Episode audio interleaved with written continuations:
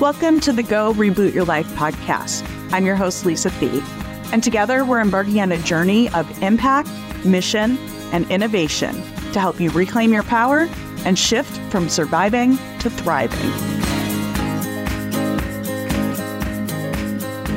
Hello, everyone, and welcome to the Go Reboot Your Life podcast.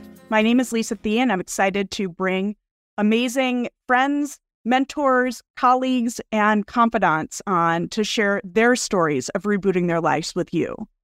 So today I have my guest, Matt Soeth. Matt is a longtime ally in the trust and safety space. His experiences range from the classroom to the boardroom and everything in between. And he has gone through a life reboot recently. And so I'm really excited to bring his story to your your radios or wherever you're hearing this so that you can start to think about what a reboot might look like for you in the future. So, welcome to the show today, Matt. Yay, excited to be here. Thanks for having me. Thank you. So, what's keeping you busy these days? Can you share a little bit about your current role and how that aligns with your passions?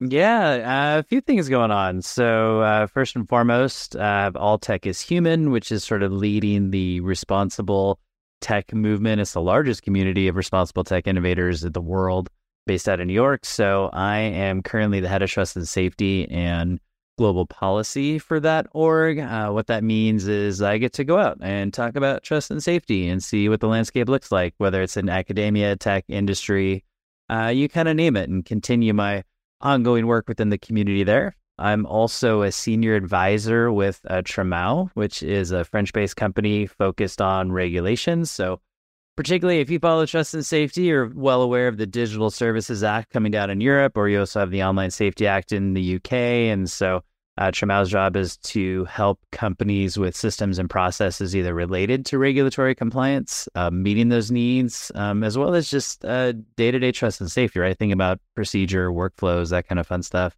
and then some nonprofits. So Aaron Judge All Rise Foundation, so I help out with their marketing and strategy.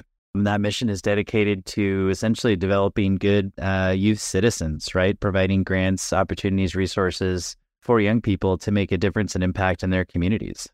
So it sounds to me like you have pieced together uh, different ways that you can contribute along a, an aligned mission of in- increasing online trust and safety for yourself, your communities, and the world. Am I hearing that right? Yeah, very much so. It's it's very different from where I started or, or thought I needed to be when I first entered the workforce many years ago. Well, on that note, life is full of turning points. So can well, yes. you share a pivotal moment that adjusted your journey uh, towards significant changes? And how did those help you to resonate with your core values?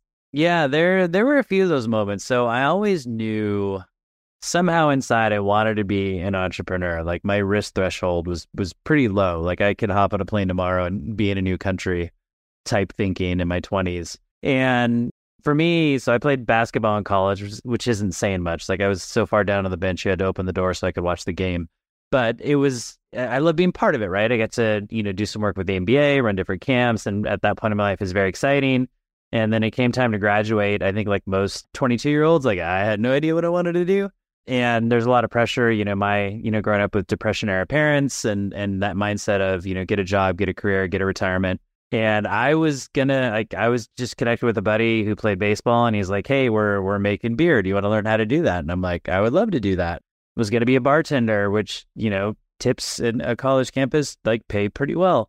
And especially at 20 in your 20s, it feels like oh my gosh, rolling yeah. in it. Yeah, you, you, don't need much to survive then, uh, especially when you're living on top ramen. So the the whole idea was that I was going to work uh, in another friend's bar, um, learn. They were just getting to launch a brewing program at UC Davis, and then I get hit with the well, that's not a career. What are you going to do? And I just I panicked. I'm like, I, I don't know. Like I got money. Like what else do I need? And uh, after much family pressure, because you know they, that's what they knew, I broke down and took a coaching job. The irony of coaching college basketball is I made as much money coaching that first year as I would have made in about two weekends of bartending. So that'll give you an idea of like where pay scales are at. So that was kind of the first moment of like what I knew I wanted to be. I ended up in education because that was just the next actual uh, uh, actual trans transition, right? And so I landed in teaching and, and did that for 15 years. And then discovered some other talents, right? Like it's very tech forward. I love media. Um, was able to get involved in different aspects of that, whether it's writing grants, integrating technology in the classroom, eventually smartphones and uh, digital media. I taught video production, and that that kind of led to a whole new realm where people are like, "Hey, we want to use tech in the classroom. Like, how how can we use this?" So, you know, early days, whether it was Twitter and Facebook or Instagram, and that's what kind of led to my first nonprofit. I always joke that Google searched for me, right? Because they ended up at a conference and they just happened, their public policy team was there and they're like, this, what's this program be figured out? So, you know, a friend and I started a nonprofit. Actually, not long after that, started a nonprofit focused on educating youth around online safety called I Can Help. So through there, another skill I discovered, I'm very good at networking, right? You meet people, you add value, you give back. And that led to meeting someone else. And then we started a social media helpline for schools and then did that for a few years, landed on some advisory boards, you know, early days of Twitter, things like that. Just kind of growing in the space, you know, boots on the ground in education to now being in the tech industry. And then had another friend who got hired pretty early on at TikTok uh, in like 2019. And I'm like, hey, are you hiring? like, oh, we'd love to have you. And uh, that's how I kind of finally landed in in the tech space in there. So it's just been sort of these moments in my career that have all added value to where I'm at now, right? That's the crazy part. And this is what like fifth or sixth career, but they're rooted in similar things. One is just a desire to learn and grow. Two is this ability to kind of create and give back. And three is it's a mix of actual practice and doing the work and then being able to kind of work on the systems that then inform, influence, and can actually make an overall impact in the space. So, Matt, reflecting on that journey, can you share the moment where you started to really feel that alignment between making money and your mission and getting more aligned with something that you felt like was values driven? And how did that impact your overall satisfaction and energy with life? Yeah, that that was much more recent. I think I always felt good about the work, mostly because of how I was raised and I think just being human. I never really saw the value of me. And and what I mean by that, just the the things I've learned, the relationships that I've built, it's one of those where it's just like, yeah, it's just what I do. But I, I never really put a price tag on that. And that's a limiting statement, right? It's more than just value. But it's it's the appreciation for the work, the experience and, and the things that I know I'm able to do and, and that the value that I can add. More recently, you know, kind of like my last job, it was it was a killer job. Spectrum Labs is imagine it was my Disneyland, right? If I wanted to be happy, like that was the place you would go to and work. And they did such a great job of building up a good community and culture at, at that company. And so in that end date, it's just like, all right, now what? And I think the hardest For thing. listeners that aren't familiar with Spectrum Labs, can you share a little bit about what that company was and why it felt like Disneyland to you? Yeah, I was just one. They did an incredible job of hiring, right? Like, and that's a core value for me. Find people you like hanging out with and figure out a way to work with them. Two, uh, you know, solving some tough problems on the internet. Specifically, in this case, it was content moderation, right?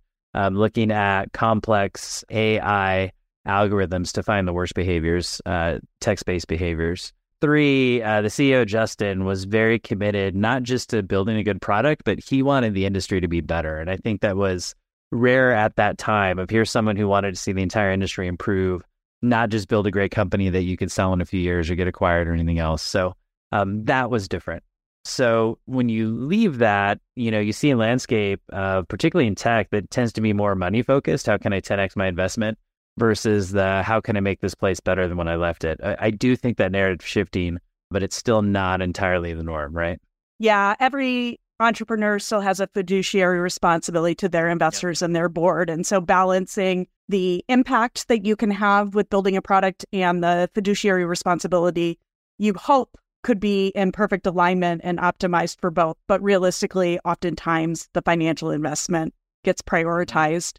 And I, I do agree, being affiliated uh, as an advisor with that startup, they were able to have a little bit more balance. Uh, yeah. The tech stack was so compelling, they had a little bit of room to hold firmer ground yep. to their mission. So, with that, how did that impact your overall energy and satisfaction with life being in an environment where you were aligned with the leadership, the mission of the company, and you felt like you had unique value to bring to the table with what you do uniquely well. Yeah, well, uh, well, kind of going back, there there are two experiences in my life. Um, so, fun fact about college sports is a lot of college coaches they're either OCD, manic depressive, or something else. Like it is a very intense space to be in. Um, and if you're not winning, you're losing, right? Like you, if you don't win the championship, you know, the, it's hard to kind of see the the lining, uh, the golden lining to the experience. So um, it's very intense. There's good and bad about that. In in working for individuals, two individuals in my life who were either manic depressive or OCD to an extreme, like stuff that I dealt with, like a lot of gaslighting, just being undercut. Um, you know, the person will say one thing to your face, say something else behind your back, and you know, just over the years having a few of those experiences, it's it's really deflating, right? Not that I'm overconfident or underconfident. It's just like, well, I'm just trying to do the right thing and help people out. And like, why are these things happening to me, right? Why am I a magnet for feeling like I could be shifted to the side at any time or yeah left behind, not worthy? Right. And, I, and particularly at a larger company, I think that can happen, right? Because it's easy to get missed when there's that many people. For me, like these were, you know, in smaller places, and, and it was hard. It's just like, wait, do you like this? Do you not like this? And and then just the rationalization, it was not healthy. So by the time I got to a point where I was in a healthy work environment, someone would be like, "Hey, I'm really glad you did that project." My brain is just like, "Wait, are they complimenting you? Do they want something? Like when, like when's the shoe gonna drop?" And um, I think the last year, particularly, so the Spectrum role ended. We got acquired by another company. I mean, that month I was just applying for jobs, and and none of them were really a good fit, um, which we can get into later. But when when I looked at my time with Spectrum, it was one of the first times where I got a lot of latitude to go out and speak on trust and safety, to actually share my thoughts, not what others were thinking, and really drive a lot of business to the company. And and it was good. And I remember at one point, you know, I asked the CEO and I'm like, you know, hey, like you keep, you know, supporting my work, doing all this, all this, all this other stuff. Like, why is that? It's like, man, every person you brought in and introduced us to is like added value or led to a contract or we ended up working with. It's like, why would I not invest in that? And I'm like, yeah, yeah, why would you not invest in that? That's a great point. And it, it really, I think when that role ended and before these new roles started, you know, a few months later, it was really just acknowledging the fact that you know like i do have a lot of value in this space um, you know my opinion does matter the relationships i built matters and that i'm uniquely positioned and i've worked hard to get here to i think make an impact on trust and safety and kind of you know uplift and and other stories as well but just kind of be that sort of connector of all things that are good when it comes to online safety in fact, I believe that's the first time we met was co-presenting at the Marketplace Risk Conference uh, yep. together. And I agree, you do have a very valid perspective, especially being able to represent the voice of someone coming from the classroom and seeing the, mm-hmm. the impact on children real time. Uh, as a parent of three yourself, having to navigate that landscape of being responsible for younger people and what they do on platforms, and then ultimately being uh, a community leader and uh, somebody who brings together the best minds to make sure that we have a coordinated path forward to something a little bit better than we were the day before, right? Yeah, very much so. And it's that's fun. It's energizing uh, when it when it suits your strengths and also your uh, values. And I, I think that's yep. what I'm hearing out of this was there was no conflict anymore and you didn't have to hustle for your worth because yep. you could see the path. Yep. So I feel like right now a lot of people are experiencing change not on their own terms. We hear a lot about layoffs. We hear a lot about um, the impacts of the pandemic on families and and making different family choices, all of those things. And so I was just wondering if you could share a brief life experience that you've had and how you navigated it when unwanted change came into your life. Yeah, I think I, am pretty fortunate being where I'm at in my career. So w- one of the biggest things I think facing industry I'm hearing a lot is is return to office, right? So you're hearing about teams are being asked to move, centralize, relocate, and one of the one thing that I do think is clear we can point to uh, with the pandemic is there was a lot of hiring happening, particularly within tech. So a lot of those layoffs, I think, are a reactionary to that. B some potential redundancies in the industry. I want to see research uh, research on this. If anyone's doing it, let me know. That'd be kind of cool. But then you know, or consolidation of teams, right? Centralized. And, you know, these companies, particularly in tech, have, have spent a lot of money on offices. And so you have sort of this cultural struggle between, well, hey, we proved we were productive at home for three years. Like, why are you making us go to an office now? And it's, it is a fair question but because of the economy and where things are at, um, you know, employers have that ability to say like, no, we want you in an office, right? Good or bad, that's what they want. And when I talk to folks, like for me, I was interviewing positions, and that was kind of one of the rules I had to make. Like, if I have to go to an office, like I'm not close to San Francisco, and one job was just like, "We want you here three days a week," and I'm like, "That's like 15 hours a week. I'm either in a car or on a train. Like, that is not a good way to spend my time." In fact, I had a memory this week that popped up. One of my last teaching jobs, I was commuting an hour each way, and because the activities I was doing, I could spend easily 12 to 15 hours a day at work. And it was just it was a basic sunrise picture because that's how early I had to leave, and I, I don't miss that. So I don't mind, you know, hey, once a month if I have to travel somewhere, but it's, you know, and you know, back to core values, like I want to spend time with my kids. I remember when I chose to leave TikTok, which a lot of people warned me against. I remember asking my son, and he's just like, "Well, well, does this mean you're gonna have less meetings?" I'm like, "What do you mean?" And he's like, "You're in meetings all day. Like we never have any time together." And this is coming from a six year old. So I'm like, all right, if the six year old knows I have too many meetings, like what is he seeing that I'm not? And so trying to strike that balance, you know, it's like I'm in my 20s and all I can do is hustle because I would have done it then. Like I have, my work ethic's pretty crazy.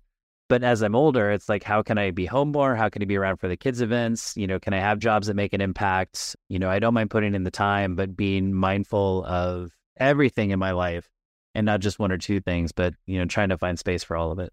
So, Matt, for somebody who is feeling overwhelmed right now, trying to find space for everything in life, not just one or two things.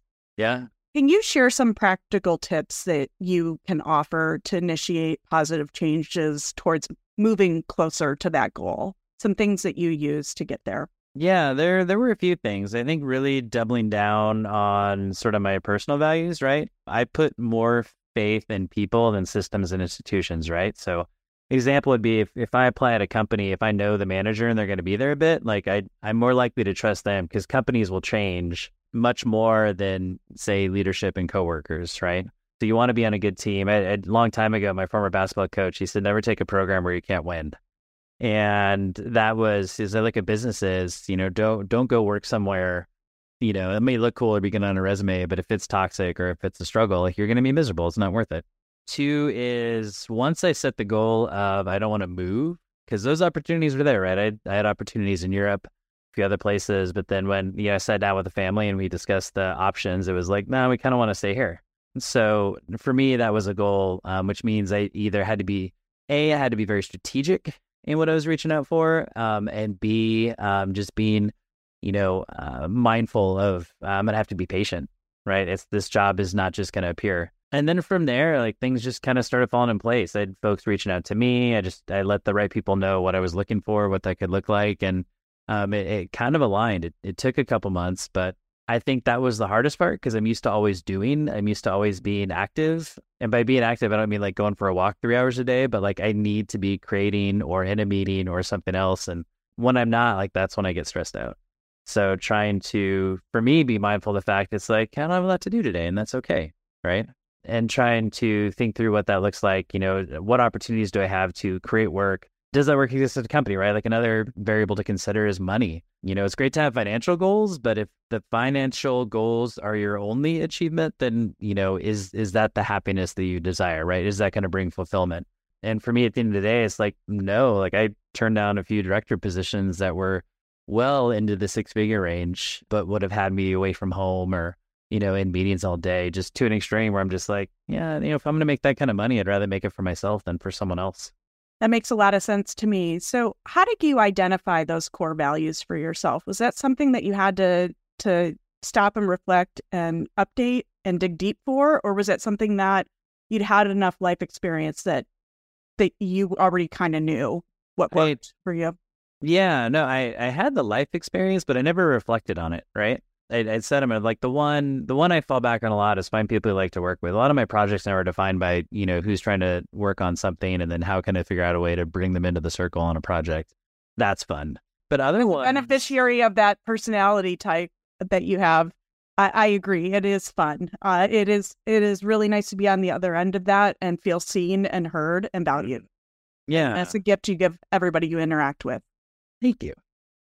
And the the other one, it was nice. Uh, shameless plug for your book, but it was nice because I know one of the chapters that you pushed me to. Part of it is how, right? Like it's one thing to sit there and reflect. Like I drank some tea and meditated. Like I, I don't know how to do any of that. But I think within your book, one of the chapters is like, you know, what are some of your skills? And that was the one I kind of started from is like, what are the skills? Okay, based on those skills, what are things that I can do related to those skills that make me happy? Obviously, opening a restaurant was not one of them. I like cooking a lot. So, you know, dialing in on the tech side of things is identifying the behaviors, the things I like doing, and then turning that into, okay, what applicable areas can that support? Which in turn then kind of gave me a little more focus on like, all right, who do I need to reach out to and say, and let this person know, hey, I'm looking for something. And that that was a big shift. I think too, you know, back to that I need to be doing something was just identifying locally, like what are ways that I could get involved, right? To kind of um, sort of be useful and give back a bit. So whether it was volunteering at my kid's school or, you know, we like we do some work locally here with the food bank and a few other places. So just trying to find those opportunities where I can add a little bit of value and, and share my skills and uh, just create opportunity for others, right? Um, even if it's just career mentorship or folks trying to come up in the space or a lot of folks coming up from academia, or the most common one is like, I just learned about trust and safety. Like, how do I get involved? Right. And if I'm not mistaken, I think there was a little woodworking during that time as well, right? Some time for oh, yes. play and creativity and and just finding satisfaction and joy for just the enjoyment of it, not for anything yep. else, right? Just a creative outlet, right? I did did some wine barrel furniture was something I always wanted to do, and uh, I've since run out of room, so I was told I can't make anymore. And then cooking, right? I love same with the furniture and cooking are very similar. The fact that I can create something and then share it, right? Something that we can all enjoy or, or or gain some kind of value from, like that. That's something that's really important to me. You can sit around and play video games all day, but like no one's gonna sit there and watch my feed and be like, "That was an amazing game you just played." Whereas at dinner, I know someday my kids are going to be off somewhere and be like, God, I really wish like I miss dad's food. Like it's really good. As a beneficiary of a daughter who had a father who's a great cook, I guarantee that will absolutely be something that comes back to them. Right? I love it. Last but not least, I would love to close with getting your definition of success. I think success means different things to different people. I think it can also evolve over the course of your life. How have you redefined success over time? And what does it mean to you today? Yeah, I, there's a lot there. Like I, I've, I've kind of learned at this point in my life is there are a lot of mentors who enter our life at the different stage in which we were at. And I think if a mentor is good, they should not be with you forever. Some do, right? Because you build those relationships, but inevitably, the hope is that you will level up and move beyond wherever they're at. And if it's a good mentor, you want them to believe that for you. So that that's something in terms of my evolution is it's been unique to see the mentors that come into my life when they've come into my life and how they've kind of helped me sort of grow personally. And that's led to an amazing network of people who all want to do good, right? You know, for for my wife and I, it's funny. I was actually ready to, move to Europe, and then I met my wife, and that kind of changed things. So for for us, it's it's a few basic things, right? Number one, I really enjoy, hope, and love the idea of not having massive amounts of debt. I think that's something from a financial goal, family goal. Um, you know, we talk about budget and you know everything we can to kind of control that side of things. Uh, shout out to my depression era parents as well for that one. But hmm. the uh, uh, you know just being able to afford life and not have to worry about where that next expense is going to come from, right? We're we're pretty lucky that way, and I think where we live is is helped that. Hence, that I really don't want to move if I don't have to. Idea. Two is really working on stuff that uh, is fun and unique and, and, an interesting problem to solve. Right? I I do get bored easy, and so being able to have unique conversations, being able to connect folks together, work on these problems and particularly work at these problems on scale. You know, when I was teaching, most educators I worked with were content to be in their classroom. It's neither good nor bad, it's just where they're at. And I'm like, well, if I'm doing good stuff, I want to know what other people are doing, right? And so you might collaborate within a school, within a district, and then from the district, you get a county. You know, from the county, like in my case, I was working across the state and other places, and everyone's like, this is interesting. And you know, the more interesting it gets, I know others would get very concerned. It's like, why are you speaking at this conference? And how can we go into this event? I'm just like, I want to learn. It's exciting. I get a chance to give back. People find value in that. Um, it's the same in the tech industry, right? Being able to work with other trust and safety professionals, see the similarities and problems, and also the differences. What's happening in gaming may not be what's happening in dating, or maybe it is overlapping, right? It may not be exactly the same as happening on social, but being able to share those best practices, have those conversations, and really impact help and social good at scale. that's exciting for me. Like I, I love doing that kind of stuff. Um, so continuing that work. And three is is travel. As a kid, you know, we didn't have much. So if we drove an hour and a half and went camping, that was vacation. And my parents made an effort to have that. We just didn't have the money. Like we didn't go to Disneyland. You know, we didn't hop on planes and fly across the country. Like if if we did that, like that was a really big deal. I mean, actually, I think it happened once as I was growing up. But you know, my parents were like, I'm very good about saving for college and you know making sure that you know we had money put away and you know we could afford. uh if I needed shoes for something, like I would go mow lawns. Like it, it was those type of values that were kind of put into us. And so as I think in my kids, what I'm trying to do is, you know, are are am I making enough money so like my kids could have the same opportunities in college and hopefully you know, not have to take out massive amount of loans and, you know, be in a place and, you know, back to the point I was making before the money rant. I want to travel, right? Can can I marry my work to opportunities to see new places and, and be in new spaces? And I've I've managed to do that, right? Like I'm in New York a couple times a year. I love baseball. I'm working with Aaron Judge All Rise Foundation. Like I get to go to baseball games, you know, and and whether it's, you know, Yankees or whoever, I'm at 21 ballparks now. I want to hit them all. Um, I think there's over 30 but just the fact that I get to marry my love of baseball with uh, social entrepreneurship, the fact that I get to travel to New York in, uh, or Australia, you know, London, Europe, France, like it's, I, I get to marry my desire, joy of travel with work as well. So trying to pull that together has been pretty, pretty exciting. Yeah, Matt, I remember when the call came in that the Disneyland job was coming to an end.